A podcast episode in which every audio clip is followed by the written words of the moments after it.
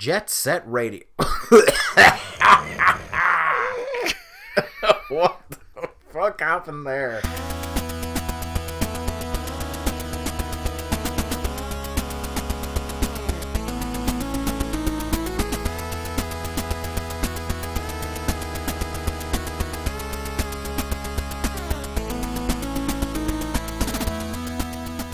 Hello, everybody, and welcome to episode 80 of Link to the Cast, your weekly dose of video games and nerd culture ephemera. On the show this week, Secret of Mana is back. Half Life 3 confirmed. CEX security breach, what it means for you and 2 million other customers. Xbox and PlayStation announced their free games for September, and our book club asks you this week to imagine a world where rollerblading was cool. It's Jet Set Radio, let's start the show.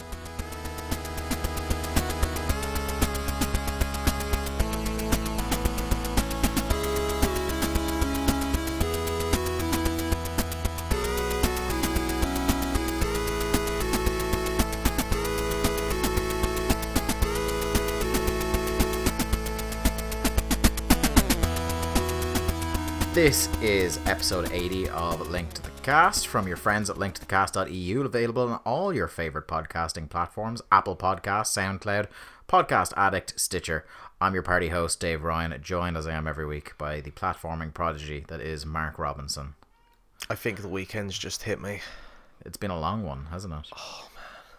Oh. For you, oh. that is. Mine, mine was kind of simple and, and pleasant. I went to bed at five o'clock in the morning on both Sunday morning and Monday morning, and then had oh, to get you up. At, party animal, you. Uh, then I had to get up at half six on Tuesday morning to get home. And now here's the thing.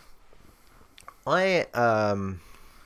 I wouldn't say that I get grumpy when I'm tired because I'm already, no. You maintain a constant level a of perpetual in state contempt of- yeah, yeah. for existence. But what I get is quiet, Mm-hmm. and I kind of sit in a corner and I stew. And I, Yeah. either one or two things will happen: is I'll pass out and probably get mugged, but I'll be asleep, so I'll be fine with it. Or I, the the loud noises, because this usually happens when I'm in a club, is the loud noises will keep me awake, and I just kind of. On those times, oh, you know the way you're always in the club. It has happened, unfortunately. Um, Unfortunately, that wasn't the case either of these two times, but I was at a wedding, so um, you know, having to listen to a bunch of drunken people sing Wonderwall through a karaoke machine at half four in the morning, that that was not the best end to what was otherwise a very pleasant and lovely day. Um, Yeah. there were two Alsatians and a peacock. What part of the world was this? This was Birr, Barry, Birr Barry Offaly. Glendenning's uh, back B. I double R Birr. Tell you what, the this was in a massive mansion, right? And there was a book Mm-hmm. that I was. Uh, it looked like about seven hundred pages, and it was all about the county of Offaly. And I was like, there cannot be seven hundred pages worth of history of Offaly. You'd be surprised. These these counties accrue this kind of. Um, I mean, I've been through Offaly. There's not a lot. there are definitely like some counties where you you could say like what the fuck could have possibly happened in Longford that would uh, Not sure if I've been necessitate through that one. I it's beyond. You have you gone to The realm, the dark have, void. Have you gone to Sligo yet? Uh, no. You passed through Longford on the road to Sligo. I think that's really the only way you'd pass through Longford coming through here, unless you were doing it intentionally. Which again, Is- I don't know why you would. Is Westport in County Galway or Westport's it, West. Yeah. or in Mayo? It- Is it? I think it's Mayo. Yeah, think so it's yeah, because I've been Westport and Galway are the two I've been that direction. But it was like a um the the wedding, uh, the ceremony and the the dinner and all the after events took place in the one mansion, which is really cool. Because I, I weddings where you kind of have like the the It is Mayo, by the way. yeah okay you have like the church ceremony and then you have to drive for an hour to wherever the venue is and that, all of that faff. This was really nice and convenient, really really nice mansion. Um, the ceremony took place in the front gardens, overlooking uh, this kind of forestry area in a lake. And it's very very pretty, very nice day, very nice weather. And uh, yeah, I didn't start to watch the McGregor fight because I was like, sleep, please. Yeah, well, like, why would you stay up that late for a boring foregone conclusion? Pretty much that. Um, I um, I didn't do much this weekend. I went to uh, Kilkenny. I've I've I, I've elected to, to myself and the missus have elected to start doing. Um, we're gonna go try and hit all thirty two counties on like days we we both have free. Um, and kind of um, we're gonna hit the ones near us uh first while we kind of formulate plans to go and do the wider ones because There's actually still, so for those of you kind of not in the know, there are 32 counties on the island of Ireland. 26 make up the Republic of Ireland, and 6 make up Northern Ireland. Um, there's still a couple in my 28 years that I have not gotten around to yet. Okay. Don't believe I've ever been to Donegal. Mm-hmm. Uh, have almost certainly never been to Galway. You've never been to Galway? Um, No, I've never been to Galway. This is a whole running thing with my friends. Tom has been threatening, a friend of the show, Tom Connolly, has been threatening to drag me to Galway for God knows how long now, since we were in school. We should all go for a nice weekend. T- I take you to that one restaurant where the lamb was as good as that lamb we had in Manchester. and let me tell you, friends of the show, that lamb That in Lamb of Manchester. Manchester. Oh, Lambchester, am I right? Hey. Let me- like every time a progress wrestling show goes up in Manchester, I think to myself, well, the Pendulum Hotel could do with a visit, couldn't it? Um, but yeah, we went down to um, now the hackneyed thing to do. Have you been to Kilkenny yet since you've been here? I You should go if you haven't. point it to me on a map or give me a, a It's been an hour south of here. You've may have driven through at most. um Oh wait, where um no, uh Brian is from Castledermot. That's still Kildare. uh and yeah, I think I've been to like the kind of bottom point of Kildare and then Yeah. off to Offaly, but I Uh, to well, the bottom point of Kildare. This is really boring. Probably, but like right after the, where he lives is Carlow, and then the county after that Right, yeah, no, is don't think I've been to Kilkenny. Kilkenny then. You'd only really go to Kilkenny from here if you were going to Wexford. Right. Um, but even like there's actually a quick way to go on a big main road if you just go towards Dublin and then hop on the. Never mind. but uh, Geography the- the- lessons. the- uh, Kilkenny is a is one of the kind of most intact medieval towns we still have here. Mm-hmm. Um, one of the classic Anglo-Norman families that established themselves in Ireland to try and bring in English rule and customs. You're welcome. Um, the the Butlers of Ormond settled in there, and it was actually where a bit of your history interlaps with this. When King James II, the, the Catholic king, was in exile, he came to Kilkenny for a while Mm-hmm. and reinstituted Catholicism in Kilkenny. Again, you're welcome. But um, the the hackney thing that everybody does there when they go there the first time is to go to Kilkenny Castle because it's this massive medieval castle. It's a cool tour. There's some really interesting stuff on it, especially if you're a bit of a history buff. Um, I have done that. I would say five or six times because it's a it's a classic school tour when you're when you're growing up. If you live anywhere near Kilkenny, to go to Kilkenny Castle, did it on a school tour, and as my cousins on one side of the family have been growing up and getting to the age where they can appreciate that, I have been going with my grandmother as lovely. chaperone, bringing them. So I Yeah. have been, I could give that tour. That's how many times I've been on it. But I went down, and there's a couple of new museums after. There's there's an old um, deconsecrated church that has been turned into a, um, a museum based on the the oldest surviving part of Kilkenny, which is called the Medieval Mile. And there's a there's a whole museum there now that only opened I think last year. So I went to that and had some goddamn good food when I was there. There's a smokehouse called Paris, Texas that I went to um, served, and they, they really did what it said in the tin. A, a the menu item said a pile of roast beef, which is what I got: thinly sliced roast beef with uh, Cajun fries, corn on the cob, and something I hadn't had before: smoked gravy. I, Yeah, you mentioned this the other day to me, and I'm still. Oh my trying- god, it's just like it's just it's gravy, but another level of gravy. I don't know how it happened. Like, I mean, is is it? It didn't have a like a noticeably like you know there's the smoked taste you get off bacon or Well, salmon. usually or- it's like a kind of a woody oaky. yeah, yeah, yeah. There wasn't. I, I couldn't detect that. I could detect that it was different from your average beef or onion gravy, Sure. But I couldn't tell you in what way. But you could tell me it was good. Oh, I can tell you it was good. Got a little pot. It wasn't enough. Yeah. I'll tell you that wasn't enough. But uh, yeah, that was a good time. But that's, that's about all, all I've done this week. Um, apart from playing some video games, should we talk about those? But one other thing I was quickly Oh. going to mention. Oh. trying to fucking jump ahead of the gun. Oh, Jeez. sorry. I Uh, will just holster that bad boy Yeah, again. Well, I'm doing post production, so I'll put the the drops in where I want. Um, I watched today. Uh, You what- wield that power, my friend, I know, right? like a maniac. Um, what dropped today was the newest episode of Drew Scanlon's Cloth Map. Which, oh yes, where he went to Chernobyl. Yeah. See, now I I have a, a, a A morbid preoccupation with the concept of of, Chernobyl. Uh, like I was almost there for a moment watching this video today, thinking, you know what I'd do for my thirtieth. Um, I mean, it. it I, I've already done uh, Auschwitz, so you know, Chernobyl's the next kind of best, worst, morbid thing to do. Um, but yeah, so anyone that doesn't know, Drew Scanlon, uh, video producer. I think was his official role at Giant Bomb. Um, Something he was associate video producer when Vinny was still there, and then became lead video producer. Yeah. Uh, the position which is now held by Jason Oestreicher. So he uh, he left earlier this yeah it was this year, early very early this year I think. Um, Yeah. yeah, to start his own Patreon, start his own kind of video series called Cloth Map, which really like it's just him going around to really interesting places. yeah, it's a travelogue. Yeah. Um, and I feel like me and him have kind of quite similar tastes when it comes to like weird, interesting places you want to go. Except, and I know this will cut you deep. He has better hair than you, Well- I, or anyone we will ever know will ever have. Obviously. but he did one on Eurovision earlier this year. And then, yeah, the one he dropped today was about Chernobyl. Um, He did the one on um, uh, the nuclear silo in the Ukraine as yeah, well. Yeah, I haven't was watched that one great. yet. I That's need to, really good. I need to watch that one. Uh, I think because um, I actually have have that bookmark to use as a teaching tool. That's how good it is. Eurovision was in Ukraine this year as well. So he's just been to Ukraine like this yeah, yeah. Oh, yeah. He hasn't gone on a second trip yet because Yeah. he watches his updates, I think he announced his second trip, but I can't remember where it is.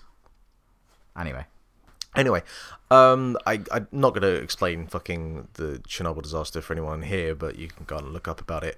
But it's it's super super interesting because he brings in um, comparisons from some of the video games that are based on that. You've got uh, Stalker, you have the the Pripyat um, level in Call of Duty Modern Warfare, Call of Duty 4 Modern Warfare.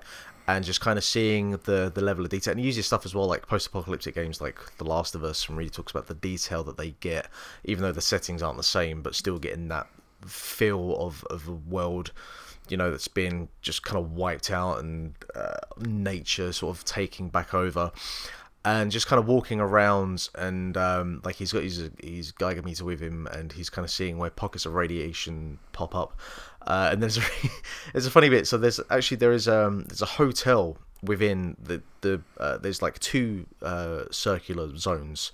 There's the main one, which is where you know obviously the the uh, power plant is, and then there's kind of the next uh, outer circle, which is like where there's still pockets of radiation, but it's not you know tolerable levels. yeah yeah yeah. Uh, and so there's a hotel within that outer circle. Uh, and he was kind of, you know, there were people in, in the hotel, and there's a bar, and it was food, and then he's kind of sitting there in his hotel room, and he's like, "Yeah, I just had a shower in in Chernobyl, Yeah. and I'm playing Final Fantasy VI in Chernobyl." Yeah. it's just very very charming uh, but it's a really really interesting video it's only about half hour long um, i would you know recommend it then go and recommend to look up other stuff about chernobyl because it's super super fascinating and uh, it's definitely on a place that i want to go certainly for just going into um, Pripyat and seeing that city that was only about 16 years old um, there's a really famous landmark which is um, a oh, what the hell are they called uh, what's the amusement? Right, Ferris wheel. Uh, that was like days from opening, and that still actually seems to work by the looks of it from the video. Uh, you can kind of see out around the surrounding area, and yeah, just just really really interesting, really creepy at points as well. Yeah. Uh, shall we now talk about video games? Let's do that. Okay, this is playing this week. Hey, check it out. I learned the baseline from Final Fantasy II.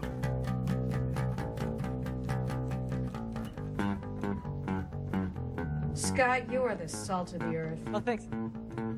I meant scum of the earth. Thanks. Mark, you've got a shrug emoji on do. the agenda here. Yeah, I haven't. I mean, you know, had a wedding, so uh, It's been mini Splatoon 2 for you, hasn't it? Which, Also- you, which you have already. yeah, I, we- I played a little bit last night for the first time with other people. Mm. Uh, so me, friend of the show, Barty lad, uh, Garrett Kidney, who uh, is uh, he's a good lad as well, Mm-hmm. and uh, another friend, uh, Holkamat, all from Twitter. You can go find them. Uh, we we all was in Discord. We was using that uh, that platform Because fuck because that. fuck using the Switch app. Uh, that worked fine. It's still the one massive misstep Yep. for that platform. Yep. And whoa, what a misstep. and it definitely highlights when you try and play with other people that that game does have a few glaring errors uh, which is that if you're uh, if you're like connected into a game and like you have you and three friends in this instance and we all wanted to play together i had to wait for the next game to finish which is fine but there's nothing i can do in that time i'm just stuck scare- staring at the screen which is kind of counting down from three minutes to, to zero nothing else could can't even like watch the game to see what they're doing. I'm just I'm out. That's it. Um, once I get in there, this is the thing that I find astounding. You would think, correct me if I'm wrong here, but you would think if you have like you and three other people playing, you probably want to be on the same team. This is what I, you can only do that by using the the app. Yeah, Yeah. yeah. That's how they get you. Just fucking. Uh, I think we played about eight or nine games, not once where we were on the same team. It was either three on one, two on two, whatever. Yeah. Uh, I just. Just fucking baffling. Yeah. Truly, honestly, wholly baffling. Um, and then there's still the issues that you can't change games like with in in the the waiting times or anything like that. You have to come out and go back in again. Nintendo just are the really acting things like, a that. company that ju- that like as if they were this was just when the internet came out Kinda. uh, to the public. Um, Kinda. They're really not nailing it. So I mean, regard. you know, Splatoon 2 is still great. It's still one of the better multiplayer games I've played this year. But it's just Which, in spite of everything, In it's quite spite some it- of like it's, it's quite. It must be quite good that, you, in spite of everything, you say, yeah, still say that. Yeah, and so the only other things I I downloaded uh, both Downwell and Just Cause 3 that were on PS Plus. Um, I think I've Mm-hmm. just grabbed them because I think PS Plus the, the new games are out relatively soon because it's nearly September. Um, I only fucked around with Just Cause 3 for a little bit, but that's quite fun to just kind of launch your uh, cable along and fly into the air with a parachute and connect a couple of barrels together and explode them as you're driving off a cliff. And Mm-hmm. Yeah, yeah, it's it's very much makes just, you feel like you're in your own Michael Bay movie. it's very much just here's here's a bunch of gimmicks, fuck around. Here's a bunch of stuff we designed physics for. Figure out the weirdest combination. yeah, it's it's like it's borderline on Garry's Mod, but I mean I presume there was actually a story and stuff to do, but Mm. the game was still installing at the time. So I'll try and find a bit of time to play that during the week. Uh, and then I know I've spoken about Downwell before, but Downwell is, is such a great game, such Mm. a simple concept. Um, so that is still worth looking at. Still really, really hard. Um, that's that's about it. I'm still playing Breath of the Wild. Um, I still haven't done the fourth Divine Beast yet because I've been going around and doing other bits and pieces because you know that's just the thing with that game. You Yeah. can just just like you get, you'll go in right. This is what I'm going to do, and you get distracted, and you'll be gone for hours. what I really do like about the game um, is that you can Apart just from loads. Well, there are things that I don't like about the game as well, but that's all kind of end of the year stuff. But one of the things I do like is that it doesn't just say, "Hey, here's a thing you should go and do on the map." It just when you zoom zoom in on the map, you can see that like the geometry is shaped in such a way that it looks like, "Oh, that looks like a point of interest. I should probably go there." And then that's it. It kind of leaves you to say, "Hey, you should probably just kind of zoom in at the map at any kind of certain point and just go and explore." You know. Yeah. Uh, so that's cool. Um, but other than that, nah, not got much for you. So lead the way. I got a couple of things I wanna I wanna hit on. I've actually been playing a lot of new stuff this week, but I'm, I've picked out two here uh, to talk about on the show this week, and I'll probably get to a, a couple of them next week. I'm still getting in, into Madden and a, and a couple of other things that, that dropped over the last week. Um, the first one I want to talk about is Uncharted: The Lost Legacy, which has kind of like was nominally supposed to be this this small expansion uh, on Uncharted 4, but really became its own sort of beast and is now this standalone adventure that's about like for an expansion um a kind of side story in the Uncharted universe. The fact that it's about I'd say about 8 hours long is pretty good going for the, the amount of money you're paying. I think thirty or forty dollars is the, the retail price for this if you didn't have um, the season pass with Uncharted Four, and if you did have the the season pass with Uncharted Four, you got it as part of it and all the the kind of other DLC that came with Uncharted Four. Um, it is a story about uh, Chloe Frazer, who is a character from Uncharted Two and I think Three as well um, who she enlists Nadine Ross, who is the the, the woman in Uncharted Four, the the mercenary, um, to help her find the the Tusk of Ganesh in India. That's kind of your your great kind of Indiana Jones MacGuffin that's that's going on in this uh, game. Ways in which um, let's talk about ways in which it's it, it's it's good and it's different and, and things like that. It, it is on the face of it more Uncharted and um after Uncharted 4 ended and ended Nathan Drake's story in what I think was a very satisfying way, and, and I think it was the best written game in the series, um, you thought to yourself, do I really need any more Uncharted? And the ways in which they've gone in uh, The Lost Legacy have said have kind of told me that yeah, I kind of did want more Uncharted when it was this and it wasn't more Nathan Drake. Um, so firstly the the kind of the the the, the partnership and the camaraderie between uh, Chloe and Nadine is is pretty good. They have a decent dynamic going on, kind of a what you might call a frenemy dynamic. So like there are times when they are getting on, and then when the stress is really down because they're only brought together by circumstance. Chloe needs Nadine for this operation, and Nadine wants her cut of the the the the the, the, the dosh they will get for finding this this tusk of Ganesh. Um, so like when the when the chips are down and things get a bit stressful, there are times when it seems like they may turn on each other, abandon each other. There's an interesting dynamic there. Um, it's not like the um the the Nathan Drake and Sully quip fest, which irritated you so in Uncharted Four. Yeah. it's it's much more subtly written. There are gags in there. It's not like it's 100 percent serious all the time. There are gags in there, but they are used much more sparingly. And I think they have a greater hit rate because they're used sparingly. Do you know if this is the exact same team as Uncharted Yeah, 4? yeah, it is. Okay. Um, as far as I'm aware, anyway, uh, I think it might be a different project lead because this was already underway Okay. when Druckmann was still kind of crossing the T's, dotting the I's on Yeah, Uncharted Four. But it's it's still it's Naughty Dog. It's under the kind of like uh, the thrust of the same people, anyway. But um, so their dynamic is good. One of the ways in which it's it's different and and in some ways better than some of the other Uncharted games is that instead of um, these kind of globe-trotting adventures that Nathan Drake goes on, this is all one place. It's all in the kind of um, this lovely kind of um, Indian backdrop. You you start in a city and then you kind of move out to an area that's reminiscent in its openness of Madagascar. Uh, in Uncharted Four, you know that bit where you're in the, the all range vehicle and you're, Yeah, the bit I got lost in for about half an hour. yeah, but it's still like it's unbelievably visually striking of and things like that. Um, it's funny because you know the way we talked about before on the show about how uh, Uncharted, the original one, is clearly inspired by the original Tomb Raider series and tries to take its own spin on it. The Tomb Raider reboot then is Tomb Raider, but inspired by Uncharted, which is an ins- which is Yeah, inspired by itself, and then Uncharted Four is clearly inspired by Rise of the Tomb Raider and the, the Tomb Raider reboot series.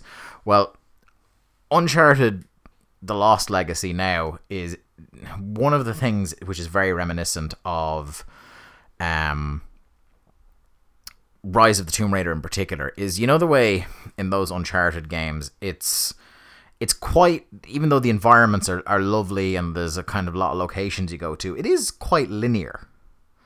Yeah, You know? yeah, yeah. It's like you're moving in narrow corridors between, and then it, it, it balloons out for a combat section, and then it narrows in again, balloons out again. That's kind of the structure of those levels. I mean, that's just, yeah, in general. Um, so in Uncharted: The Lost Legacy, there's a kind of there's a first act that takes place in a city. That's you know the the other thing about this series is that there are massive cool set pieces. So there's a there's a cool set piece at the start that takes place in this city. Um, and then you move out and it opens out and it proper gives you the reins at this point, Mark, and it becomes an open world game for the entire middle third of the game. Yep. and you're in this kind of vast expanse in the the kind of in, in out in the wilds of India. And you can do it gives you the freedom. And this is kind of like what happens in Rise of the Tomb Raider you kind of instead of corridor big action scene corridor um, Rise of the Tomb Raider moves you between semi large open areas in which you can either follow the critical path and go through there pretty quickly, or you can spend some time dicking around, find the, the, the challenge tombs and things like that, and spend some time in there. Yeah. And that's what's going on in here. There's there's different kind of they're not challenge tombs, but there are different areas to explore around this open um this open sort of open world where you can um, get these little tokens that will get you a thing. I don't want to spoil because this game is only out a week, but there are collectibles you get, and I think there's 11 of them, and it gets you a, a special thing. But it's entirely optional. If you follow the critical path, you can be through this open world section in less than an hour. Um, but I spent a good two to three hours in there. And I think that's a very interesting experiment for if they're going to continue doing the Uncharted games. This, I think, is the way to go. I love the set pieces in the Uncharted series, but I think when you're not doing a set piece, the repetition of corridor, cover shoot, corridor, cover shoot gets repetitive at times. And as though as that series went on, not so much with Uncharted One, because Uncharted One is about the same length as this Lost Legacy, but Uncharted Two, Three, and Four, there are sections where it does feel bloated and it could be cut. Going, we could have one less set piece, or we could have a lot less of the cover shooting open areas.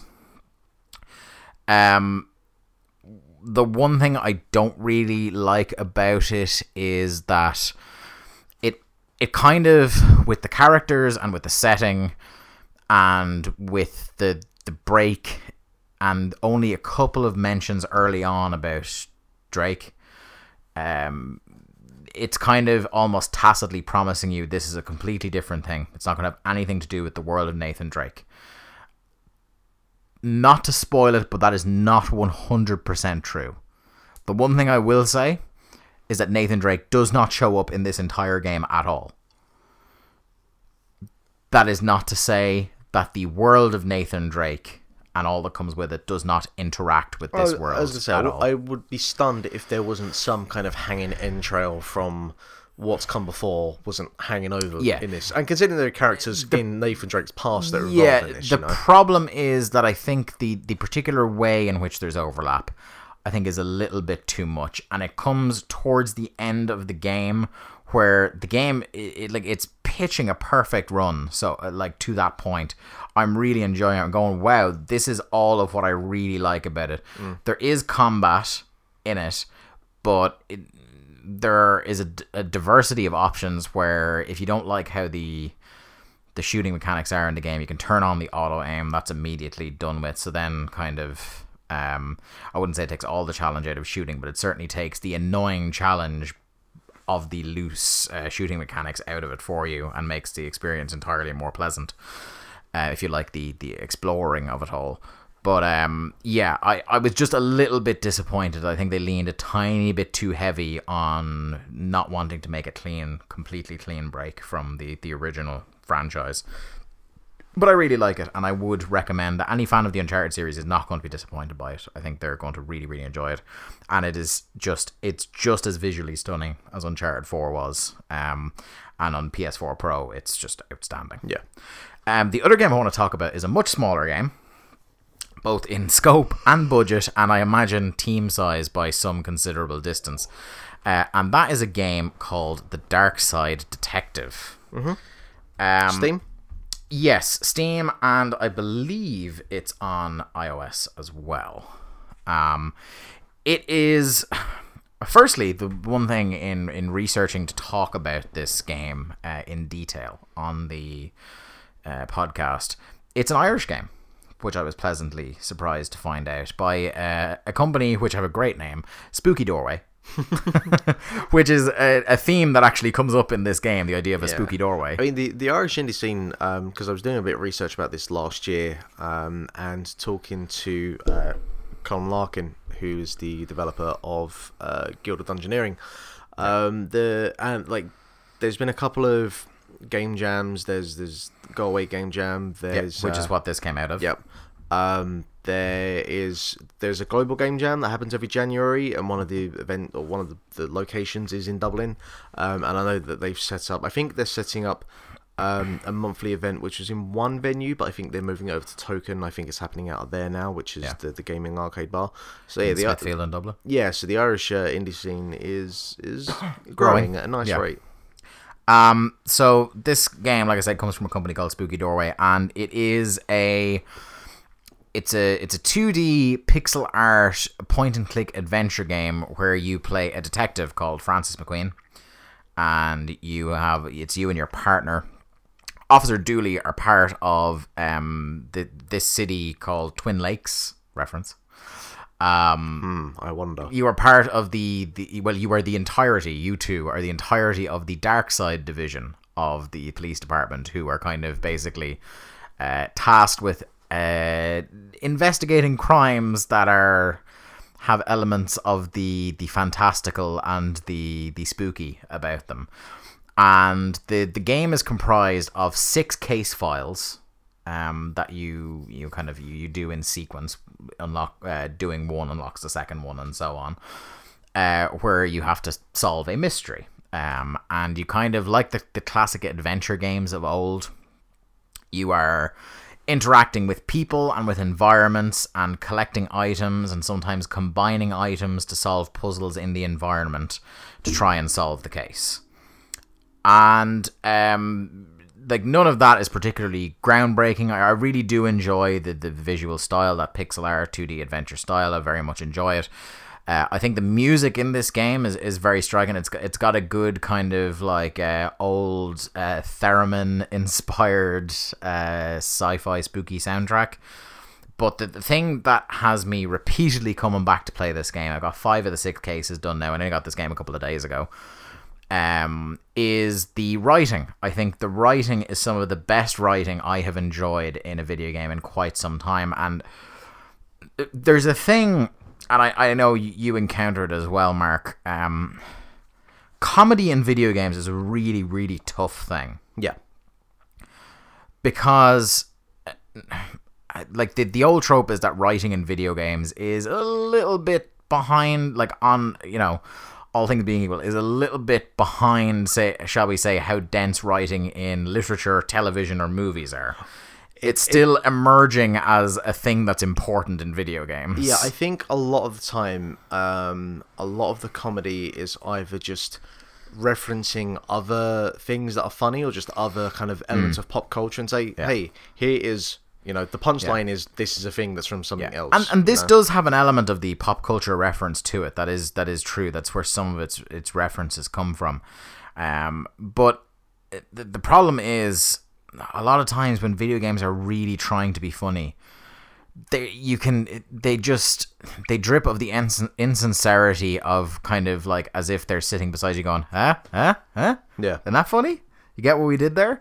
And it just it falls flat. But I think the writing in this game is so sharp and so funny and like it makes makes references to all the the, the right things. Like there's um so say that the uh, I took some screen grabs of this so that I would get uh, the the quotes right. So the the fifth case takes you to a takes you to a very reminiscent of Friday the Thirteenth, a, a spooky camp beside a lake, where your partner, who is a scout leader, has disappeared, and you have to try and find him. So you pull up at the um the the camp, which is called campsite and there's a sign that says there's a sign on the the campsite that says jamboree inside. First here? That's odd but i'm sure the rest will be here soon. Just settle in settle in and don't think about it ever again. Then there's another sign further on that reads park your automobile here then throw the keys away. You won't need them with all the fun we're going to have at the jam- jamboree. No other motives honest. It's it's real kind of like it reminds me of um if people get the reference, it reminds me of if, if Garth Marenghi's Dark Place was a cop show, Yeah. and that cop show had a video game, that this would be it. This sounds like all the things you would enjoy. Yeah, like you you interact with somebody who's telling you that there's a beast around the lake that you need to be wary of because the the lake that's around campsite is called a lake monster, and you inquire. Is that because there's a monster there? And the woman starts telling you about the monster, and he asks you, Could you describe the monster so that I could notice it if I see one? And she says, What's it? She replies, It stands well over a certain height tall and weighs an amount, you can be sure of that uh, it's this kind of like there's a very dry, very kind of for there's there's a great scene um in the first case where you're investigating a kind of room and you're you're looking at the you point and click at the table and chairs because you point and click um at different interactable things in the room and either you might pick up an item or it will lead to some dialogue between you and your partner or you and the other person that's in the room that will develop a bit more. You might figure out what you're supposed to be doing. So you click on a table and chairs, and duly your partner says, "Oh, "This is very suspicious." And you say, "Well, what's that?" And it's like, "Well, this is a full set of table and chairs, and there's only three table. There's only three chairs around the table. Isn't that curious?" And you go, "Well, the other two are off camera." Like it's it's that kind of like, it, like I'm probably selling it a bit short here. It's hard. To, again, one of the things that's tough about comedy is trying to describe something that's funny to somebody without Yeah, giving the farm i- away and you not being in the thrust of Yeah, yeah, yeah. experiencing it. Um, but I'll read some of the description from the, the website here. They could probably do a better job than I can of explaining it. Uh, this is a description of the game, and I this is thorough. This is not only thoroughly recommended for me, but I think Dark Horse for one of my favorite games I've played all year. Where cultists crawl, where demons dwell, where the occult occults. You'll find Detective Francis McQueen, the sole member of criminally underfunded Darkside Division. When evil darkens the doorsteps of Twin Lake City, hell, even when it just loiters around shop fronts or hangs out in shady alleyways, he's there ready to investigate the cases that nobody else will. He is the Darkside Detective. The Darkside Detective is a classic point and click adventure game with a distinct sense of humor. It's being developed for PC and Mac and is set to be released this year. And it has just like it only came out, I would say, about three or four weeks ago. I think uh, came out of the the Galway Game Jam in in 2014. Um, this is a like it's a bizarre little game. It's only about a, it's only about tenner on Steam. Um, for about what I would say is six to eight hours, depending on how slowly you want to crawl through it.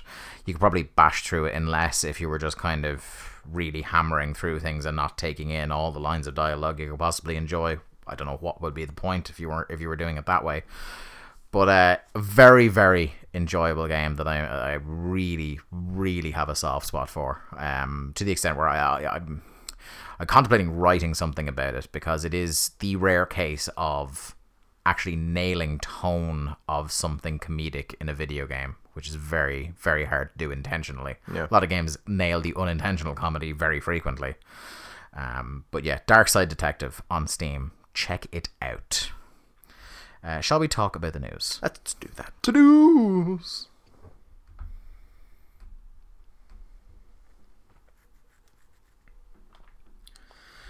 This was a curious one, Mark, to start off our, our week's worth of news. Were you a Secret of Mana fan back Uh, on the SNES? No, I feel like at some point we're gonna have to get friend of the show Brian Rose on to talk about that because it was Yeah, one that Secret of Mana. because I never played JRPGs uh, of the Hmm. SNES era, so.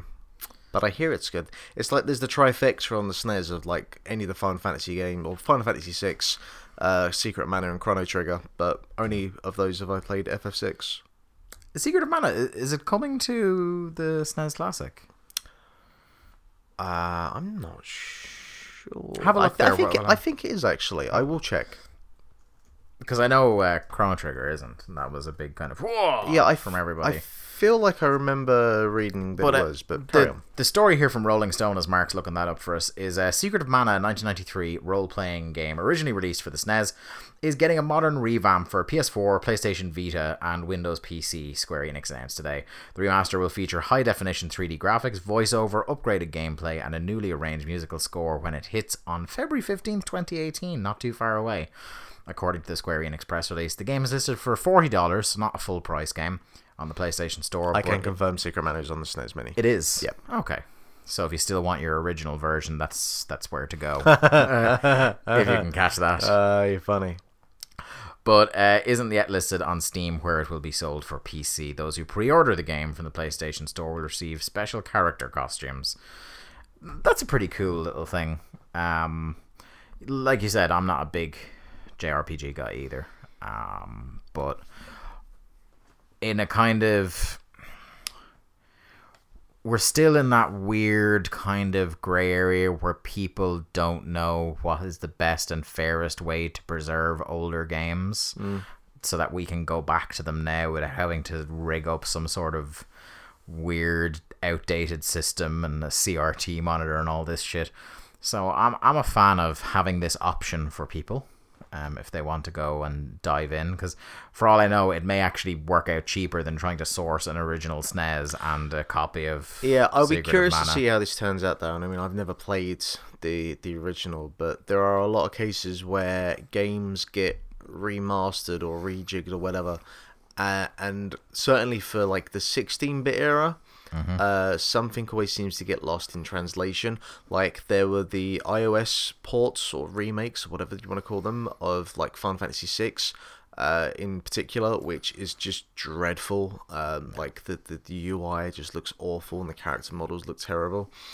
Um, so I don't know. We'll, see how this turns out, but I, like it might be a thing where a lot of people um, like me, probably not me, but a lot of people like me who have heard of this game and Earthbound and Chrono Trigger. I'm like, hey, this is a game that I'm told is very good. Maybe I should go and look at it. Yeah. Were you expecting Half Life 2 Episode 3 news in the last week, Mark? Because I can tell you, I fucking wasn't.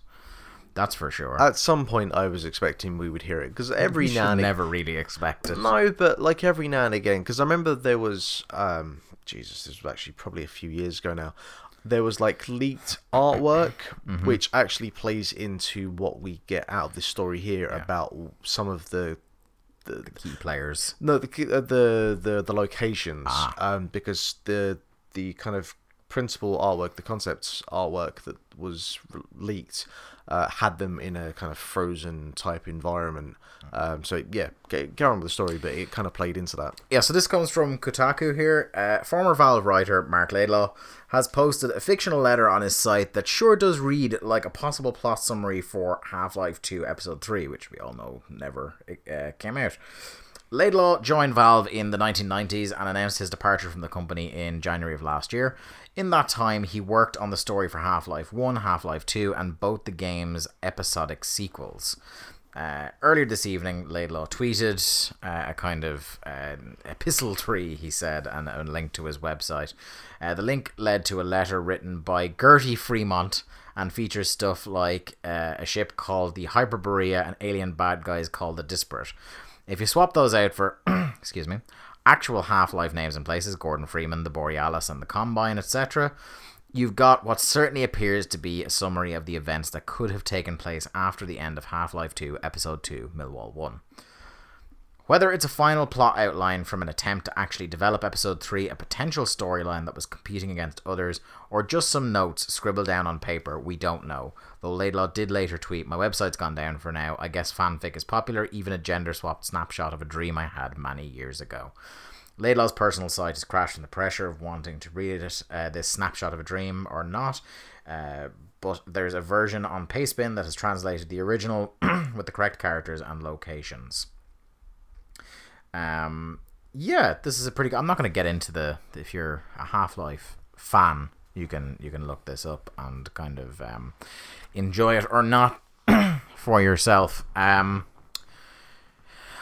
it, it feels almost unfair at this point to have this kind of tantalizing look at what might have been for people who are still waiting around in the hope that Half Life 3 will come or Half Life 2 Episode 3 will come. What has come out of this more than anything else uh, is kind of this renewed, um, a kind of push to have the game be made by just anyone else, like Yeah. the the fan, the community, uh, the modders. Like you've seen the work that um, that was done with the the Black Mesa projects, where they Mm-hmm. kind of entirely remade Half Life One, but using like basically the Half Life Two engine, and that looks incredible. Um, I th- I think that you know we look at some of the other stuff out there. Obviously, smaller projects like the the Lara Croft Go expansion that was done by uh, outside of Square Square Enix Sonic Montreal. Mania. You look at Sonic Mania. Um, obviously, these are very, very kind of small uh, examples. Even if you want to say fucking Ubisoft with uh, Kingdom Sonic. Battle, Yeah, yeah. Or, yeah, Mario Cross Rabbids. yeah. Um, like if Valve have no interest in making this, which it clearly seems, well, they're not. Well, you say that, but the thing, like the thing, one thing that has always, uh, and it's it's gotten to the kind of the root of curiosity of a lot of people, is that much like Prince when when he when he was alive, um, Valve have there's there's like a vault. This has been confirmed by by people who work there. worked and work there. They are and have been making games this entire time. Oh, I would never, Right. for any, uh, would never dispute the fact that they've been making games, making so, content. So somewhere sits some version in whatever state of existence, somewhere between design doc and finished product, but not quite all the way there, of a Half Life Two Episode Three or of a Half Life Three. That's kind. That's like there will always be that carrot on a stick, and I think that's part of what will always hold Gabe back from letting someone else do it is the fact that we've already got a version of that. When the time is right, we'll do it as well because he has never and, Valve always dance around the idea of will they ever like because it serves them no purpose if they don't intend on ever releasing another Half-Life game. It doesn't do them any good to dance around the idea when they're asked will they ever make another Half-Life game. Well, no, but I don't think that you can never just fully say no. You know? Yeah, but they don't say no. They don't say we have no plans. They do a kind of No, I know. No, I know. I know. you know, know. they do the in between that we're thinking about it. But you know? I, I, I think that um, there's no point of just outright saying no, we're not working on it because for a start, people will still just continue to ask. You know, yeah, you could. But there are there are diplomatic ways to say it, like m- maybe someday, but we have no active plans to do it anytime soon. That kind of stuff. You know, a kind of shutting down the the suspicion that this is a project actively being worked on, which they have never really. They don't. They just don't engage. Um, and I don't want to go into like because it is a just a rabbit hole of conspiracy theories that are just completely whacked out of people assuming that Half Life Three will emerge as like an ARG for people to figure out. oh, it's fucking that- frog that'll- fractions two oh, bullshit. Fucking bores me. But um, I, I I mean, what it does do is it does confirm for me that what I figured Half Life 2 Episode 3 would be conceptually kind of matches up with what we've heard before. So, like, it's all very legit to me as far as I'm aware. Yeah. Um, but yeah, as you kind of say, like, in terms of what state the game actually is in, whether it's more on design doc side or as in actual kind of well, like if it is Physical. anywhere, if it was anywhere along over these years, it will have to have been destroyed and rebuilt again. Oh, you know what I mean? Because of that technology, it can't be just kept in stasis. no, God no. And still look as good. Um, part of me always just to close out this and not kind of stay down this this aforementioned rabbit hole for a long time. Part of me believes that there will come a day where we will get the the goodbye to Half Life. We will get the Half Life three. We will get the Portal three, whatever that may be. I think Portal is a much more difficult one in a lot of ways because I think after Portal two, you think what can we do with that formula again? Yeah. Whereas with Half Life three, I don't think you have that problem as much. I can guarantee what you'll get in the next Half Life game, somewhere along the way, is a physics based puzzle involving a bridge. Yeah, yeah. Um, there there is less like there there are less constraints in some ways on what Half Life Three needs to be than there is on what Portal Three. Well, needs yeah, to be. because Half Life 3, obviously, there is more. f- The focus more. Like, more the, the people coming into that not expecting bigger and grander, more puzzles. They just want to know what the end of that story is. I, you know? I, I think there's there's very much a possibility of getting one more Half Life, one more Portal, and then the other one, obviously, that people want is one more Left 4 Dead. Um, I, I think there's, I, I think there's definitely a part of goodwill from Valve that they probably want to do it, but I, you after know a certain amount of time, I think part of the trouble is the expectations on those games are so high that the pressure to not disappoint. I reckon before any of those, we'll get a Team Fortress 3 as their answer to Overwatch. Um, but yeah, that's that's the latest from from Valve, sort of. Anyway, uh, moving on. Sonic Mania came out on, on PC and has been experiencing a bit of controversy because our good old friend DRM has struck again. This here from Eurogamer. I will just say, by the way, that The- I've just recently seen a tweet and it looks like they've patched. They did, yeah. They, this Yeah. morning they got rid of it. Um, but this was after a heavy amount of pressure. Let me to let you all uh, in on the know. Tell me a story. Tell me a tale. PC gamers are review bombing Sonic Mania on Steam over what they believe to be underhanded inclusion of DRM. Sonic Mania came out on Steam yesterday, uh, which would have been Tuesday, the 29th. after a two week delay, and users soon discovered the game contained the controversial DRM Denuvo. However, there was no mention of the inclusion of DRM anywhere on so- Sonic Mania's Steam page. Denuvo has long been a controversial inclusion in PC titles. Critics accuse it of being a little more than malware that affects game performance. Supporters point to its solid track record of stalling release uh, the release of game cracks, sometimes for months after launch. Sonic fans say Denuvo makes Sonic Mania an always online game because it needs to contact a server for authentication. Fans expected the game to be playable offline. Here's a snippet of the anger channeled in the forum, and it's just uh, uh, images then of people review bombing. Yeah, I did see one where the player said he felt violated, which is a bit strong, if I'm being perfectly honest. Yeah. Like, you can say you feel cheated out of it, you can say that you feel you've been lied to, that's fine. Violated, a little bit strong. But hey, this is games run about here. Uh, yeah, but a bit surprised like this. I mean, From the developer side, you can understand why you might want to do something like Denuvo because you want to delay your game being cracked for yeah, but you'd also possible. like to be completely open and. yeah. You know, like the amount of goodwill that Sega had made in two weeks for saying that they didn't actually fucking do anything. Yeah. You know, um, you'd think that they would try and ride that wave of high, that high, and and You would think. and try and keep with the goodwill and the good graces of their uh, of their fan base. But no, no, evidently not. Yeah, there are two real strategies you can take with with DRM stuff, and that's either be honest if you're going to include DRM, or concede the point that your game will eventually be cracked no matter what you do, so you might as well just not have it. Yeah, I mean, I think it was um, of all people, Brian Alvarez who made the point once that if people like your products, they will pay for it. You know, Yeah. if someone is going to pirate something, they were never going to buy it in the first place.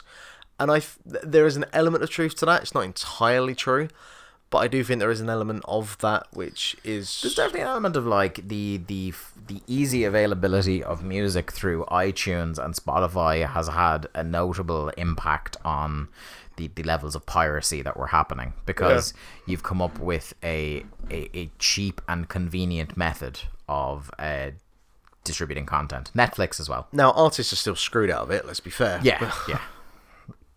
But um, you know what I mean. Like it's it, you come up with a, a fair way for people to consume their content, and they will want to pay for it. yeah. I mean, I've not had to download an album via illegal means in about five years. Yeah. So Um, CEX done goofed up, my friend, and they they, they suffered a security breach that may affect up to two million customers. And uh, anyone listening there, l- l- listen in closely for this because this may affect you. Uh, UK shop CEX recently suffered an online security breach that may affect up to two million of its customers. CEX, which deals in second-hand video games as well as other consumer electronics, said an unauthorized third party accessed its computer systems and some cus- customer data was compromised. The compromised data includes personal information such as first name, surname, addresses, email addresses, and phone number, and in a small number of instances, encrypted data from expired credit or de- debit cards. CEX stressed that it did not have any current credit card data stored in customers' accounts as it ceased storing customer credit card details in 2009. The breach affects CEX's registered website customers only. It said there's no indication uh, in store personal membership information has been compromised. As you'd expect, CEX is working with the relevant authorities to work out who's responsible for the hack and said it's put in additional measures to fix the problem. In an email to affected customers, CEX uh, managing director David Mullins apologized for the breach and the inconvenience. In the meantime, if you do have uh, an online account with CEX, you should change your password. If you use the same password elsewhere, you should change that too. There's more of it if you go onto CEX's website. They give you advice for what you should do. I mean, it was probably the Russians. Um, I think if you're any sort of gamer who interacts with the internet at all, which is most, if not all, these days, um, you have had to deal with password changing because of a security breach once in a while, especially if you own any sort of Sony device. Um, it's almost an annual tradition of the PSN being being hacked at this point. Not quite as bad as the the great PlayStation Network outage of 2011, but um, yeah, it's kind of it's part of the deal, really, isn't it? Yeah. The, the online community. This shit is gonna happen. Uh huh.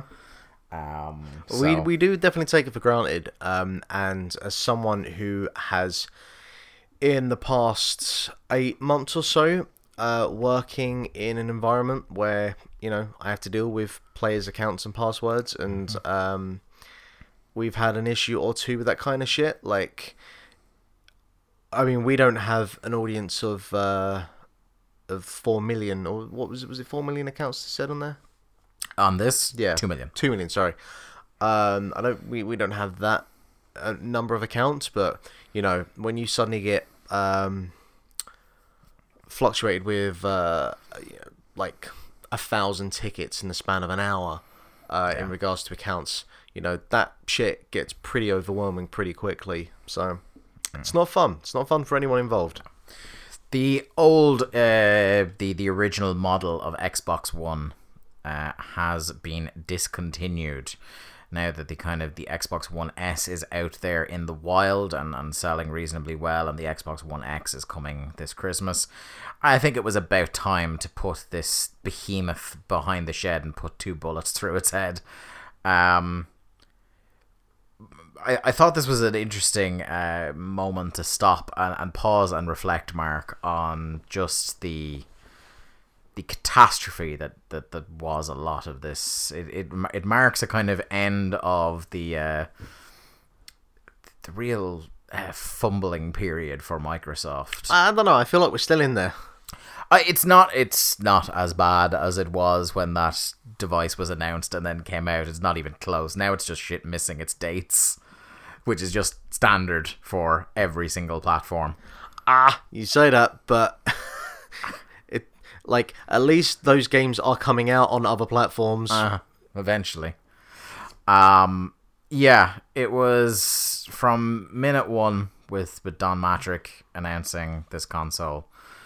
It was off to a rough start when the thing came out and it is about 30% to 40% larger than the original model of PS4. It's still bigger than like my PS4 Pro, which is notably larger than the original PS4. Is still smaller. I'm than trying the to remember, original Xbox One model. what did we get in the it's, original? It's about a VCR size. what did we get in the original announce- announcement that it would always be online? Yep. Um, DRM. DRM. Yep. Uh, fuck. What else was there? Because there was a few things that they backtracked on. Um, it didn't quickly. have it didn't have external hard drive support, just your inset 500 gig hard drive. And unlike the PlayStation, with that original model, you can't slip in and out the hard drive. There is no way to get the hard drive out of that machine and replace it with a bigger one. And was there something around like the way that it, it basically kind of takes over the TV? Oh no, it doesn't have to do that, but the idea, the marketing behind it was to get you to put your like your digital TV box through. There's a HDMI That in as well as a HDMI out. That it was going to be your entertainment unit, and that they mentioned the idea of it being like an entertainment hub more than they mentioned it being a games console. Yeah, and so everyone and considering that there's that video, you know, the hypercode of like sports, sports. Yeah, yeah, yeah, yes, that's it. And considering that the Xbox 360 was like pretty much like the backbone of it was on, you know, that kind of 18 to 30 gamer base, Mm-hmm. you know, to then say, by the way, this isn't really a games console, it's an entertainment unit. Yeah. I guess there's a few people out there that would have been appreciative of it, but I don't know. I just feel like your kind of average gamer, Yeah. quote unquote, would have been like, fuck off. It does some things okay. That machine, I still think it's probably better than the PlayStation um, at having stable builds of apps. Um, the the HUD on those Xboxes and it carries on. I'm assuming to the um or the UI should I say not the HUD. The UI uh, is just a mess. Um, that was from day one and still continues. It's a bit better now, but it's still just not as smooth, not as not as um visually appealing as the PlayStation 4 Well, I which see- uh, PlayStation 4 made leaps and bounds because that fucking cross media bar on PS3, On the PS3, oh, yeah. was just trash. But it's just like Windows in general, since they've gone to this new kind of well windowed format. I just Yeah. don't, I don't get on board with it at all. yeah, the idea of snapping, um, a lot of stuff with it that it doesn't automatically do your downloads like um the PlayStation 4 does. So, like anything that's on your front page on the PlayStation 4 will automatically update if there's an update available, Hmm. a patch. Uh, whereas Xbox won't tell you until you start the app. yeah. So you're go- all right, gonna watch a bit of Netflix. You go, nope, you're not gonna yet. You're gonna watch this progress bar.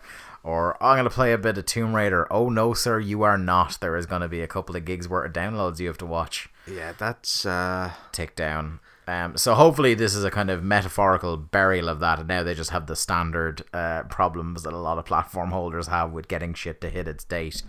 Um, the real problem now is less with the hardware and more with the the first party studio organization with with Xbox. But um, yeah, R.I.P. Giant VCR.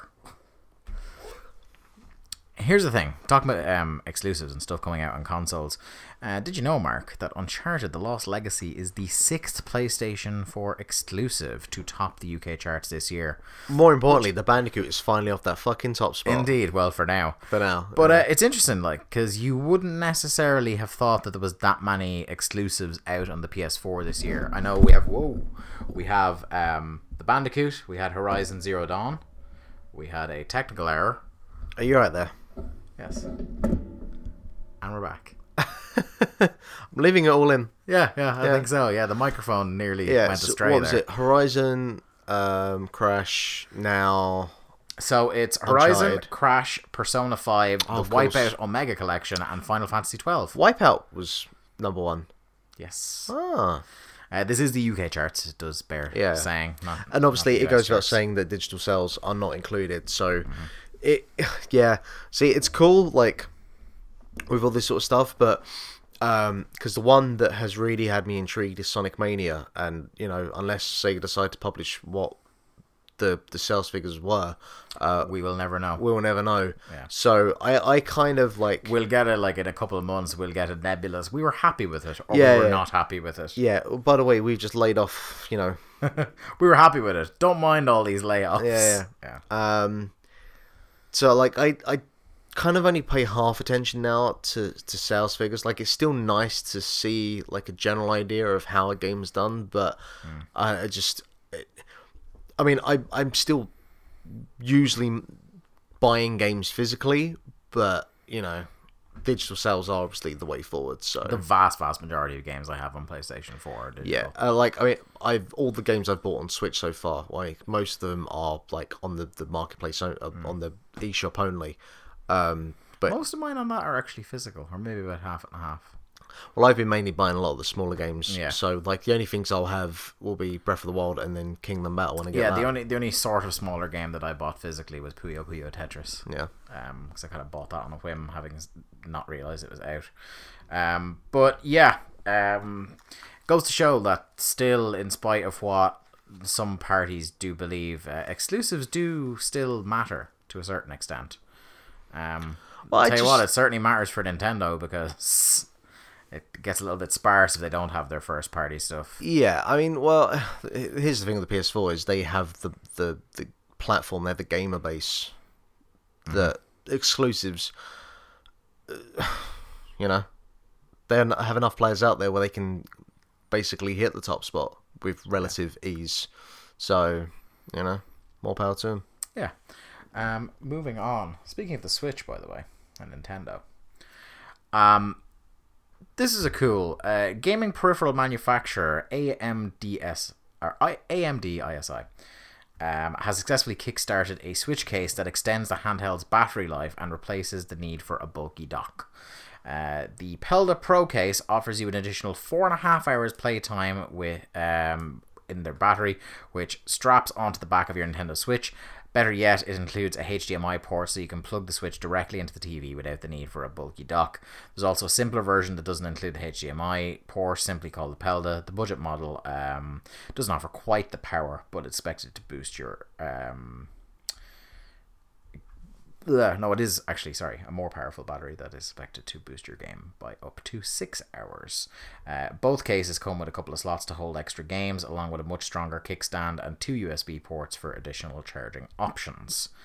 Um, I think this is really cool. Like if Nintendo aren't going to go do it themselves, um, it's pretty cool that this option exists out there. I like the idea of um, if you watch the the Kickstarter video, it's quite a as far as these kind of battery packs that strap onto the back of a Switch go. It's it's quite it's relatively compact. Well, here's the thing, like, because we always, with anything, um, when it comes to games consoles, like you always get third party peripherals that will come out at some point. Um, and nine times out of ten, it's just hey, here's a different take on the controller. Like, do you remember all the fucking different uh, PS1 and N64 third party controllers? Because I had a couple of different N64 controllers that weren't like the official one, and they were all varying degrees of awful Yeah. uh, and I had I, f- I had one PS1 controller which was third party that I had just because it had the um, the uh, auto press button on it. Yeah. And so you know that kind of broke international track and field quite severely. So, but this is great. I mean, Nintendo were going to have to at some point come out with something to um, deal with the fact that the the Switch battery life is is kind of poor. Um, and if they don't bother doing it, which yeah, this is Nintendo, so it wouldn't surprise me. Then uh, I'm not surprised that someone else has come along. They're still riding high. They don't have to appease people. Yeah, yeah, I'm like not- uh, this week, uh, Splatoon two passed a million sales. It did indeed, indeed. Uh, so yeah, I'm not surprised that someone else has come along and said, "Hey, look, if they ain't gonna fucking do it, we'll do it and make some money out of this." So more power to them. Mm, indeed. Um, moving on now da, da, da, da, da, da, uh, to our kind of uh, here's the free junk you're getting next month section of the show. Uh, in the kind of the, the couple of days before we went to air, we found out what our Xbox Live games with gold are going to be for September and what our PlayStation Plus games are going to be for September. Um, so for games with gold, we have got Forza 5, Oxenfree, which I very much very much recommend people get on board with. Um, Battlefield 3 and Hydro Thunder Hurricane, which is a fun thing to say out loud. Um, so that's a that's a decent month there from them. Um, I think Forza Five because Forza Six is out this year, isn't it? It's not Horizon this year. It's actually Forza Six. no idea. I Can't think. remember. Um, so that's a pretty good little package there. Um, they they consistently do a pretty good job of those the, those games with gold. I haven't got much else. Exactly. They haven't got much coming out new, so they might as well. Um, and then on PlayStation Plus, the thing that's really kind of uh, leading it here um, for PS4 is Infamous Second Son, which is a very, very good game. So I've never played an Infam- Infamous game before. Mm, it's not the best one of the three of them. I, th- I still think Infamous Two is probably the best, but Infamous Three or Infamous Second Son, which is the third one, is um is pretty damn good. I really enjoyed it. I got platinum. It's a it. free game. I'll take it. It's free game. Um, it's cool kind of superhero sort of thing going on. Um, it's been a what nearly three years since I played that game. That was like the first. It was the first big first party game that came out after that glut of launch games. I think like the PS4 came out in October, November, and this came out in like January. We'll say. Was So- it PS4 exclusive or Yes, it's Sucker Punch. It's first party. no? But in, was it on PS3 and PS4? Or... Uh, I don't think so. No. okay. Um, so that's coming out. Uh, Infamous. Oh, we've also got RIGS. Do you remember the, the thing that we're trying really hard uh, when PSVR launched to make as an esport, the kind of arena thing. You might, if you looked at the the article, you might recognize from the, the screenshot that's in here. Sounds like something I would completely forget after seeing it. But it's it's it's a good idea that people who spent all that money on those headsets, which are getting heavily discounted from this month, I think they're taking sixty dollars off the price of the bundles. Oh, the VR headsets. Yeah, yeah. Ah, okay. Um, but the idea that you know you've spent this outlay, here's a free game, is a pretty decent, you know, make peace with the fact that that's apparently not a very robust headset as Yeah. far as they go. I still think it's um, the the Vive is still the one that people say is the best, isn't it? I. Hey, look. I think that's the one that people. VR is just not my strong point. Indeed, indeed. Um, so for a PS4 for the month, just to do the, the full rundown here before we wrap up. Um, PS4 is Infamous Second Son, Strike Vector X, and RIGS Mechanized Combat League. PlayStation 3, uh, you get Monster Jam Battlegrounds and Hustle Kings. If you are one of the, the few members of Vita Island, you get Hue and Skyforce Anniversary. Um, Mark, for the final part of the news, I'm going to hand over to you as we talk about the release date roundup.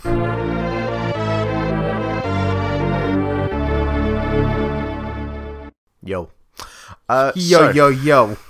What up, boy? It's your boy, Marky Robs. M Rizzle. uh, yeah, so Nintendo had their Nindies showcase today. Uh, it was, uh, I think it was only about 10, 15 minutes long, and they just basically went, here is a bunch a of fucking games. Big old sizzle reel. This for all of you haters out there saying the Switch ain't got no games. Yeah. Have some of this. So I'll give you just uh, some of the, the kind of more uh, noteworthy games. Uh, Super Meat Boy Forever, uh, which is it, it is a sequel as far as I'm aware. Um, it's not just like a kind of reimaging. It's not a, an EX version. No, no, kinda- no. Uh, that's out in 2018, which will be around about the time that I probably break my Switch in half, most likely.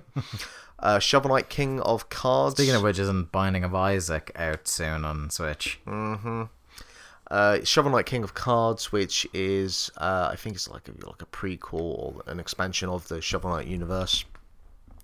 Uh, I'd really just like the original Shovel Knight on Switch. That would do me great because I fucking love Shovel Knight. Uh, Golf Story, which looks to be very much in the same vein as the Mario Golf Advance.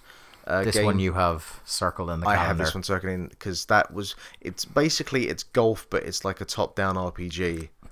I look at it, it's golf. It ain't your daddy's golf. It is not.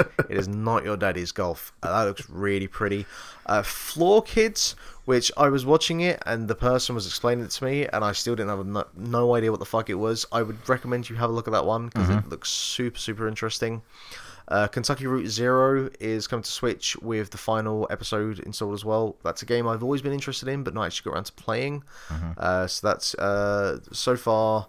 Um, so some of these are 2018, some of these are late 2017. So they're all kind of coming out, I think, all round the same six month period. yeah. Uh, Poly Bridge looks like something which will be fun for about five minutes. I don't know if it has any kind of lasting legs. It looks very kind of physics based. Oh, is that the one where you build bridges? Build bridges, Yeah, yeah. yeah, I've seen people playing that. Yeah, it looks- it's fun to watch people be bad at that. Yeah, yeah, yeah. Uh, SteamWorld Dig 2 uh, is out September 21st. Uh, what else we got? I don't really know what it is, but it's called Yono and the Celestial Elephants, which, you It's know. a great name. It's a great name. That's out October 12th. Uh, there's a game called Morphies Law. Right. I don't know what that is, but Again, good name. it's a great name. Uh, Sausage Sports Club. Speaking of great names. this is do you think it was like they got a certain amount into the presentation and just started ad libbing names of games that don't really exist? Possibly. And then the That's actually a panel at PAX this weekend. Pat Bear of uh, 404ing it is doing a panel where it's like fake video game pitches. Okay. So people have to improv. He makes up the name of a game and they have to improv a sales pitch for it, what the game's about based on the name. That sounds amazing. Oh, yeah, I'm looking forward to seeing that on YouTube at What some was, point. what was that old uh, TV show where they had to? It was basically Whose line is it anyway? Whose line is it anyway? Fucking love that show. Yeah, it's back. It came back like a couple of years ago. Oh really? Yeah, um, Aisha Tyler hosts it now. of Oh, Drew okay, Carey. not Drew Carey. I went to um, a comedy. Drew Carey. I went to a, a comedy club show in London once, and they had um, uh, Paul. Um, Blart Mall Cop. no, um, I Paul gonna- Daniels. I was going to say Paul Merton, but that's not. No, wait, yeah, From Have I Got News for You. yeah, yeah, Paul Merton and um, fuck, I can't remember his name. Doesn't matter. Anyway, really, really good. That's a really, really good live. Very funny. The last game on the list: No More Heroes. Travis strikes again. Hey, Um, your boy. so this trailer, right? So it starts up. So let me tell you. Let me tell you. So there's this guy basically wearing a Vader mask with a baseball bat and a wife beater. Goes into this trailer. To what I can hear is the soundtrack from the original Hotline Miami. And Travis, Travis Touchdown is in this chair playing Hotline Miami before he comes around and they start, you know, having at it at each other. From what I can see, is that it's no more heroes with Travis Touchdown, but he also kind of goes into other indie games, including Hotline Miami. I think. You're not in a very No More Heroes sort of way. You've no idea what's going on. Oh, Suda51, you mad, mad bastard. Um, I, I can't remember if you if if you mentioned it already, but we also got a game you're looking very much forward to in Hollow Knight. Oh, yeah, yeah. So I There's see. a sizzle not- reel of a bunch of stuff. so that's that and um, Wargroove. Wargroove. They aren't on the list. I can't remember if she, actually if they're in the trailer or not. It's in the the big sizzle reel Uh, okay. because that's cool. the that's the version of the Nindies presentation I saw was the, just the just the sizzle reel. Yeah, but I think that's I, I think it's just a case of that stuff that we're uh, already aware of. Although we was already aware of two or three of these games, I think. So, but hey, here's the thing: there are a ton of games coming out on the Nintendo Switch, and do you remember? Do you remember when we was there in March? And there are people like, ah, there'll be no games on the Switch this year. Yeah. Uh, They're coming out. they are Games. They Play are 'em. coming out thick and fast. Not a lot of kind of Ew. big. Sorry. not a lot of big, kind of massive, expansive games, but there's some stuff here that will. There's definitely enough to keep you going, that connective tissue between the tentpole releases. And here's the thing, right? I am more than happy to buy a whole bunch of four to eight hour experiences for like 10, 20 quid on the Switch. That you can carry on the bus with you, or. Oh, yeah. Yeah. Yep. And Uh, let's not forget Stardew Valley I, you know, I'm just. at some stage. I'm not. I'm not gonna buy it.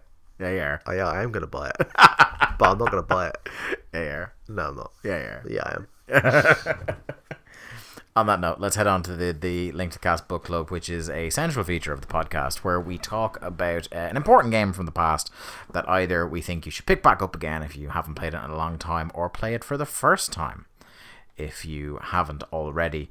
And we're going to a console we only talked about for the first time quite recently, and that's the Dreamcast. We're going to talk about a game called Jet Set Radio.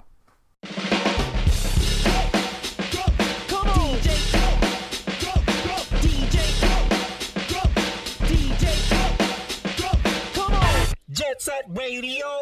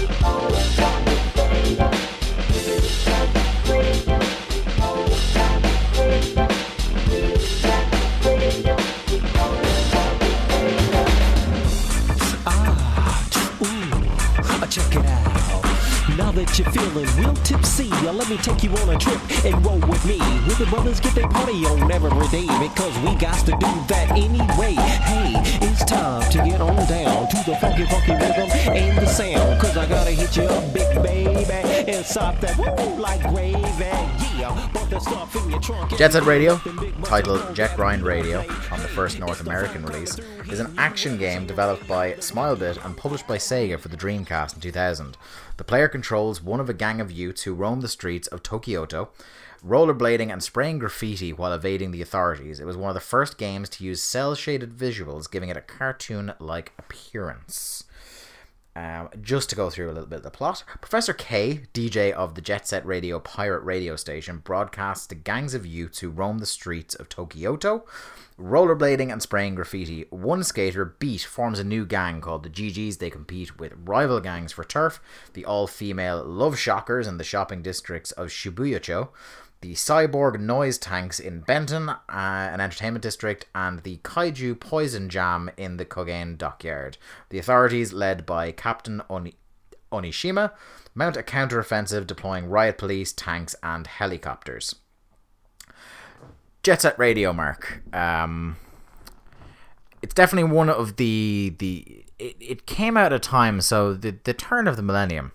For those young whippersnappers that weren't around, this was this was real kind of prime extreme sports era. Um, X Games were big. Tony Hawk was big.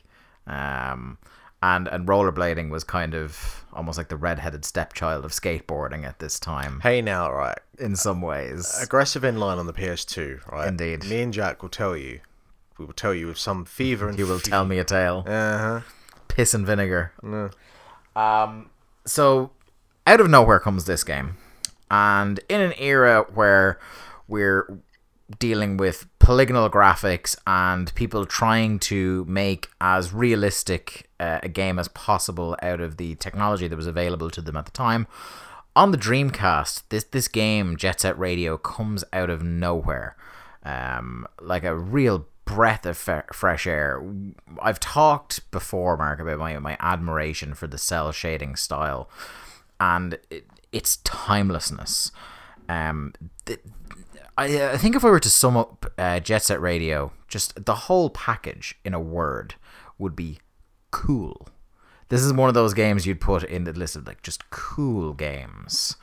Um, what's your the history of your interaction with Jet Set Radio? Haven't played it. I know it. It's really You've cool. never played Jet Never Set played it. Radio. Nope. Okay, okay. So I'm, I'm winging this one. You this may be a shorter this one, than, than Yeah. usual. Like I'm very much aware of Hmm. Jet Set Radio conceptually. I think I may have actually uh, at some point uh, played it briefly um, on XBLA. I want to say Hmm. maybe.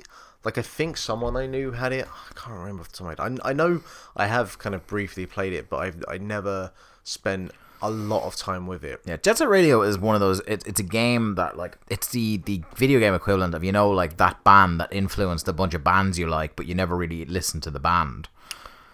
You know, Trying that's to, trying to think of a band that fits into that category. it's got like the band as one. I suppose. fairness, yeah, yeah. Right, I'll give you that. Um, so it, it's got this legacy. That's one of the, the the reasons we're here talking about it today of inspiring a lot of kind of both being a real kind of kickstart to this the shell the cell shading genre. That's a tough thing to say ten times fast.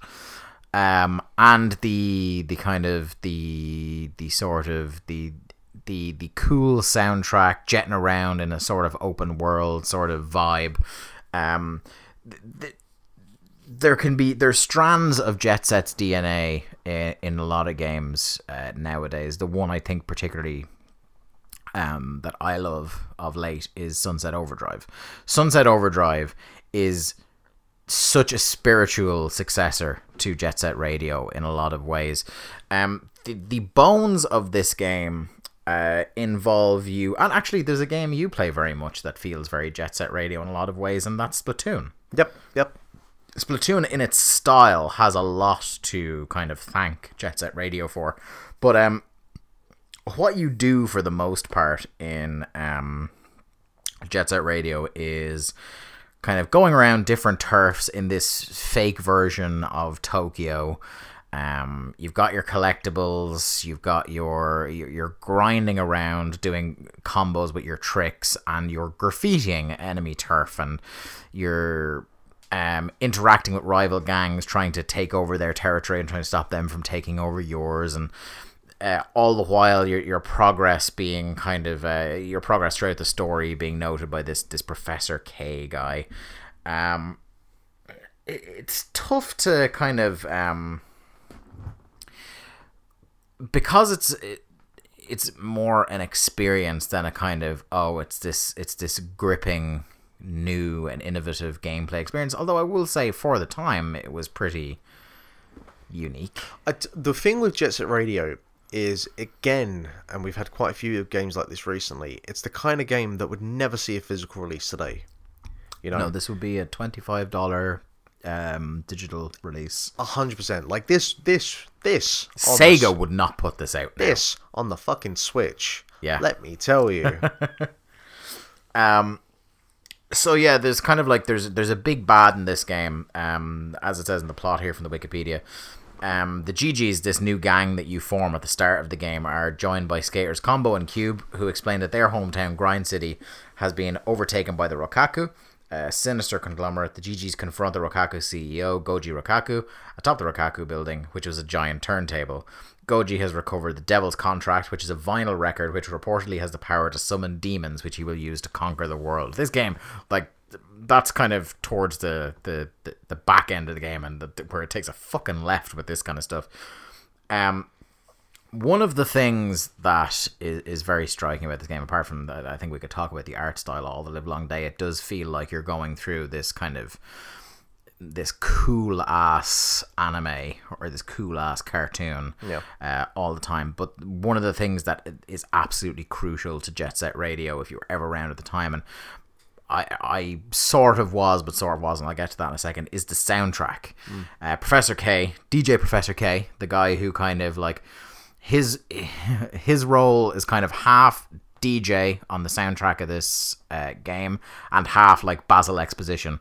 He's going to be dipping in and out to remind you every so often of here is where we stand in terms of the, the main arc of the game. Um, the the soundtrack to Jet Set Radio is eclectic, I think, to say the least. You're going to find, no matter what kind of music you like, with a few exceptions, you're going to find something in Jet Set Radio that you really enjoy. And put together, it's this really cool body of music, this collage, this kind of tapestry that just makes it feel like you're rocking through the city yourself with your own mixtape. You know that kind of feeling Yeah, where yeah, yeah. it's not kind of like all one theme, not all one type of music. It doesn't sound like just all cuts off the same album. It sounds like I've put together a playlist of cool stuff that I would think would be fun to blade around a city to. Um, that's what Jet Set Radio is all about. It, it's it's it's less about the story. I didn't find myself at the time. So, to give a little bit of background, like I said before, I on the show I didn't own a Dreamcast. I still have not owned a Dreamcast, and the only reason I would ever consider owning a Dreamcast is to play this because I'm not a Shen Shenmue guy. not a Shenmue guy at all. As someone once famously said, it's a forklift driving simulator for assholes. um, this would be to, to play Jet Set Radio again the way it was intended would be the, the reason. Um, Have you played the HD HD release? I I own it because they gave it away for free on Steam last year. Did they? Yeah, and I got it. We reported on the show. It might have still when you were still in China, but the the Sega Legacy Collection, which part of which is Jet Set Radio. That would have to have been within like the first four weeks of the year. So there was um there was like Golden Axe and a few other Sega games just went on Steam for free. Oh, I think I do remember that actually. Yeah. And I, I so I have Jet Set Radio. I just haven't kicked it out on the, the PC. I, I kept meaning to this week, but just other games coming out kind of ran into it. So this is going off very old memories, which is why I'm, I'm a little bit kind of shady on some of the details. But my cousin, would you say so shady? Hey. Hey. My cousin, who lived around the corner from where we are now, owned a Dreamcast. He's the guy who I think I spoke about on the show before. Has this obsession with buying. If he buys hardware or software in a game, will buy two versions of it, one of which will never be opened.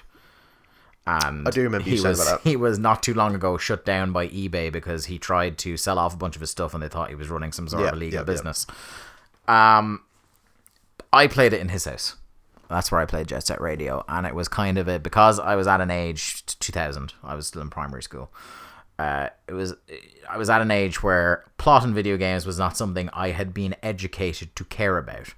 So it was kind of Dave's home from school. He's done his homework. My my auntie, his mother, used to mind me. So he's like, right, he's done with his homework. Let him pop on the Dreamcast, bop away at Jet Set Radio for an hour or so. Um, so that's I just have memories of cool music and jetting around this thing. Like you can imagine a child at the time getting basically an interactive cartoon because as great as Super Mario 64 and a lot of games from that polygonal era were they didn't feel like a living breathing cartoon that you were moving through yourself it, it's still kind of mind-blowing like it nowadays when the likes of Ni no Kuni are coming out and you're like how the fuck or Breath of the Wild coming out and looking like a Studio Ghibli film Yeah. uh, that kind of shit.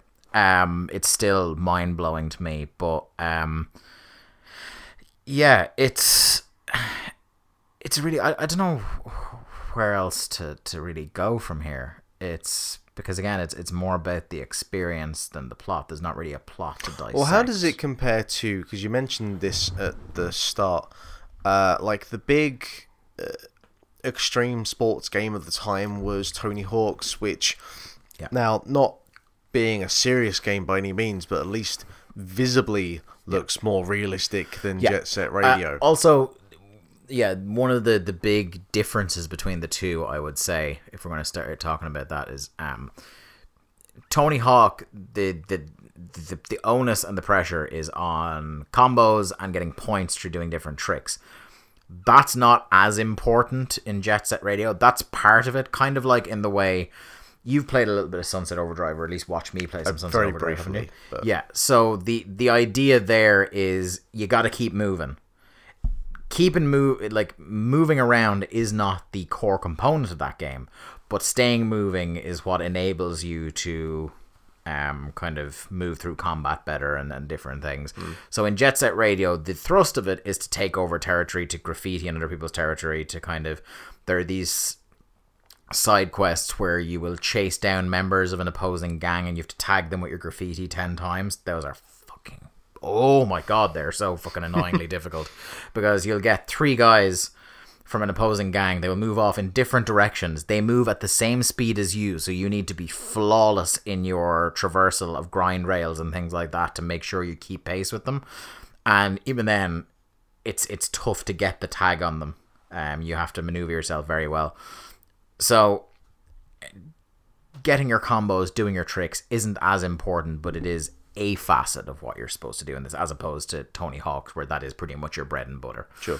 Um, the other thing I will say, the one of the downsides that I was going to get onto eventually, and, and thankfully you've reminded me of this, is that, and it's probably a bit indicative of the era. Um, the controls are not as tight as you would want them to be for the things you're doing, the way you want to traverse the world. So when you're on the grind rails, it feels great. When you're on walls, ramps, on the ground, feels great. The problem is transitioning between those. If you jump into the air, you feel a lot like, and again, this is drawing from distant memory, you feel a lot like you lose control when you go into there. You don't have the precise, okay, if I jump with this exact amount of pressure on the jump button, I know I can pretty much guess exactly where I'm going to land on the grind rail. You feel like it's a bit of a potluck when you jump. Okay, is it because um, is it anything to do with like the f- momentum? Is momentum does it feel fixed, or is it you know if you go slightly slower and then speed up that you can feel that momentum moving? It's tough it, to or- say. Like it feels a bit like organized fucking chaos. It feels like there is some sort of rule to it that you can't quite understand. Like I think part of it is down to the fact that your skates in it that are are magnetized. So when you when you kind of get within a, a certain like breathing space of the the grind rail, you just kind of snap to it.